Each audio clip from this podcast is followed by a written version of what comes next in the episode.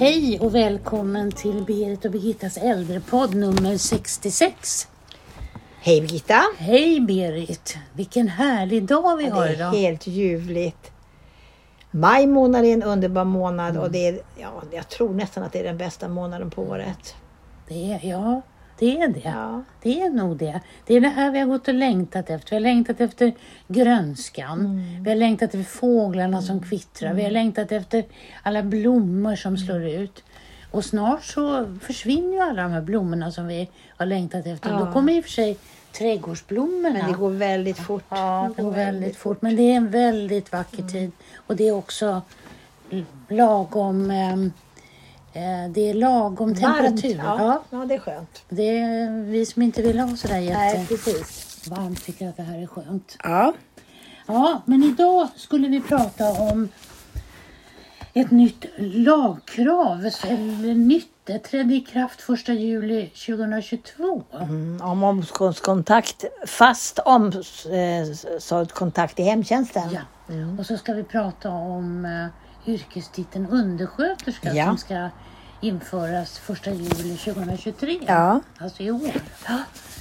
Eh, men vi tänkte börja med att eh, prata om en undersköterska i Göteborg som stämde staten för stress.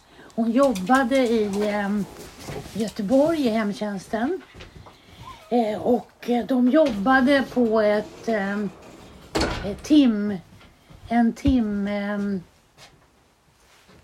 oj, det händer saker runt omkring här, det är därför som det blir lite ströst. De jobbade um, på, under, under, under väldigt stress. Ja. Ja, nu, nu är vi tillbaka. Ja. De jobbade under väldigt stress, för de jobbade med ett um, schema som var väldigt tajt och där inte fanns någon plats för någon återhämtning i schemat, utan det var ett tajt, tajt timschema. Och de gjorde väldigt många anmälningar till arbetsmiljö, till, till ja, ja, att det var så här, jag tror de gjorde femtio, ja, femtio olika. femtio anmälningar. Ja. Och till slut så tog Arbetsmiljöverket upp det och eh, gick till Arbetsdomstolen. Mm. Och Göteborgs stad fick böta. Fick böta en, fick en komma sex miljoner i vite, I vite ja. mm. för att det var sån stress på grund av minutstyrningen. Ja, ja. Och det här är ju inget ovanligt. Nej. Så man kan ju fundera över hur många andra kommuner mm. och verksamheter som skulle råka ut för det här. Mm. Om, om man verkligen drog det till sin spets. Ja, för det här är ju, det här är ju alldeles nytt. Så att det är väl säkert så att det är fler som kommer att tänka efter och man får väl hoppas också. Fler att, kommuner drar öronen åt sig. Ja, att man som arbetsgivare mm. börjar fundera över hur ser... Det här arbetsvill- kan hända oss också. Ja, och mm. för hur ser arbetsvillkoren ut? För vi är ju tufft idag med mm. att skaffa folk. Ja, jag läste någonstans att eh, fram till tjugo trettioett så skulle vi behöva hundratio tusen flera medarbetare inom omsorgsverksamheterna. Mm, det är mycket. Det, det är jättemycket. Till de vi redan, tillägg till de vi redan har mm, idag. Mm. Så att det där är en tuff verksamhet som ja, vi kommer... Vi ska alltså behålla de vi har. Plus att, plus vi ska... att utöka hundratio tusen ja, flera. Ja, det är, mm. det är en tuff utmaning. Och så är det ju inom många yrken. Mm. Och vi kommer ju slåss om arbetskrafter när det mm. gäller alla olika. Mm. Och jag tänker på de här gruvorterna som... som sväljer hur mycket folk som helst. Som man tar då upp från omsorgspersonal, till exempel upp i Kiruna och upp i Boden och alla vad orterna nu heter. Och de här batterifabrikerna mm. som också sväljer hur mycket folk som helst. Och de, de lockar ju med bättre arbetstider, med bättre schema, med bättre löner. Mm. Och det... Och det, jag hörde några som intervjuades kring det här. Det var... Alltså lönerna var inte det stora, utan det stora var arbetsmiljön. Mm. Ja, arbetsmiljön. Ja. Eh, att du faktiskt, på många arbetsplatser inom omsorgen har du ju inte alltid en nära arbetsledare. Nej. Eh, som du kan söka stöd hos. Mm. Du kan råka ut för så många olika situationer som du inte har beredskap för. Nej. Men, men det hade man i de här... Ja, det har man ju, och det är ju, där har man ju, det är ju oerhört viktigt på, till exempel i en gruva eller på en fabrik att någonting går fel. Men det är ju konstigt också, när det handlar om människor mm. så har man inte samma säkerhetstänk. Nej. Eller mm. omsorgstänk om sin personal mm. som man har. Eh, för, och det gäller ju så mycket mera pengar när det handlar om eh, om det går fel i gruvan eller om, det, om en maskin stoppar, så handlar det ju om oerhörda mm. pengar. Men om en personal inte kommer fram till en brukare så är det ju inte lika stor katastrof rent ekonomiskt. Nej, nej, så är det. Men den här fasta omsorgskontakten i hemtjänsten då, Berit, som infördes förra året, den, mm. den, för att ha en fast omsorgskontakt så ska man ju ha yrkestiteln undersköterska mm. och den yrkestiteln kom ju först i år, i juli mm. tjugohundratjugotre. Men det fasta syftet med den fasta omsorgskontakten, det är att tillgodose behov av kontinuitet mm. förstås. Ja, det är sån här portal och, och, um, trygghet, kontinuitet, individanpassad omsorg och samordning mm. står det i den här eller förslaget då som, som mm. det ska innebära. Mm. Och det är ju sån här ord man staplar på varandra mm. hela tiden uppifrån. Men vad säger det egentligen? Kontinuitet är ju så oerhört ja. mycket, för det är ju både... Det är personkontinuitet, alltså att det är ja. en och samma person som kommer mm, till mig. Mm. Det är ju tidskontinuitet, mm. att jag får min insats på samma tid. Och att jag tiden. vet att den verkligen kommer, att man sitter och väntar. Mm. Och det kommer, dyker inte upp någon och ingen hör av sig att jag har blivit försenad eller sådär. Det är också, det är också viktigt att absolut. handla om kontinuitet. Och sen är det själva omsorgskontinuiteten. Att den som man gör kommer saker. gör på det sätt som vi har kommit överens ja, om. Ja, precis. För det är ju också viktigt. Eh, och jag, det där omsorgskontinuiteten eh, är, har alltid varit... omtalat, därför att jag har träffat så många, många som upplever att de har varit arbetsledare åt hemtjänstpersonalen. De har inte, det har ju skrivits ner i omvårdnadsjournaler hur man vill ha gjort, men det är ju inte alltid som personalen har skaffat den kunskapen. Nej. Och då kommer man ändå och frågar hur, hur vill du att jag gör nu och så. Och till slut blir man ganska trött på den där frågan. Ja.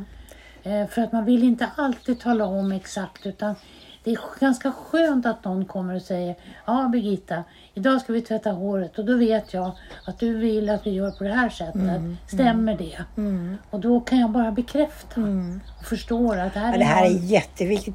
Men det, de som inte jobbar med det här förstår inte det. Nej. Det, det, det här, och det kan vara små, jag tänker på oftast att man ska gå in och duscha någon. Jag vet att du berättade, det var någon som var väldigt motsträvigt i duschen, men just den, den personalen visste att om det var varmt och skönt in i badrummet mm. då fick, eh, person, fick, de, fick hon med sig personen in i duschen. Så hon gick in helt enkelt och duschade hela badrummet med varmt vatten så det nästan ångade. Och när den här personen som skulle ha hjälpen då kom in, så, så var det, kände den sig trygg och det var varmt och skönt och det var aldrig några problem. Mm. Mm. Så det, det som kan låta så väldigt basalt är oerhört viktigt när man är gammal och skör och vill ha det här på ett visst sätt. Ja, det är jätteviktigt. Det är jätteviktigt. Så det, är, ja. det, det ingår i kontinuiteten, ja, det absolut. också. Det är väldigt viktigt. Del av kontinuiteten. Och för att kunna få fram det i, som den här fasta omsorgskontakten ändå ska få fram mm. så måste ju du och jag kommunicera ja. med varandra. Du måste förstå vad jag säger och vad jag vill mm. och inte tolka in det du tror. Nej. Och då är ju språket där igen väldigt viktigt. Och då kan man ju fundera över när man läser eh, hur Boden kommer att försöka lösa sina personalproblem i sommar. Att mm. de har rekryterat spanska undersköterskor, för det är ganska hög arbetslöshet i Spanien. Och de har gått... var det tolv veckor? fyrtio timmar. fyrtio timmar mm. eh, på svenska, och de ska då anställas på ett demensboende. Mm. Och då kan man verkligen fundera över hur lyckas de med kontinuiteten och kunna kommunicera med de demenssjuka med så grunda språkkunskaper. Man kan ju hoppas att de är mycket annan, att de har en, en lång erfarenhet av omsorg. Ja. Så att de med mycket andra de känner in medel mm, kan mm. kommunicera. Mm. För det, man kommunicerar ju väldigt mycket med ögonen och med händer och, ja. och rörelser. Mm. Och, alltså att inte vara för aktiv i kroppen. Nej. Utan vara lite mjuk. Fast och... det kan man ju fundera över om kommer en, spans, en helt ja. spanska kommer upp mm. på... Ja. Mm. Ja, det, kan, det ska bli spännande att följa ja. den, den verkligen och se hur det ja, fungerar. Absolut. Men samtidigt så förstår jag ju den omsorgschefen. Att man, hon, hon eller han är desperat att få in mm. personal. Man måste ha händer och fötter som ändå utför mm. de här sakerna. Hur illa det än är med språket så måste någon komma och hjälpa mig ur mm. sängen. Någon måste hjälpa mig att duscha. Hjälpa mm. mig att jag får mat. Så att det här är väldigt, väldigt komplicerat och ja, komplext. Och jag hoppas verkligen att det ska bli bra. Jag hoppas verkligen att det ja, vi hoppas på det. Bli bra.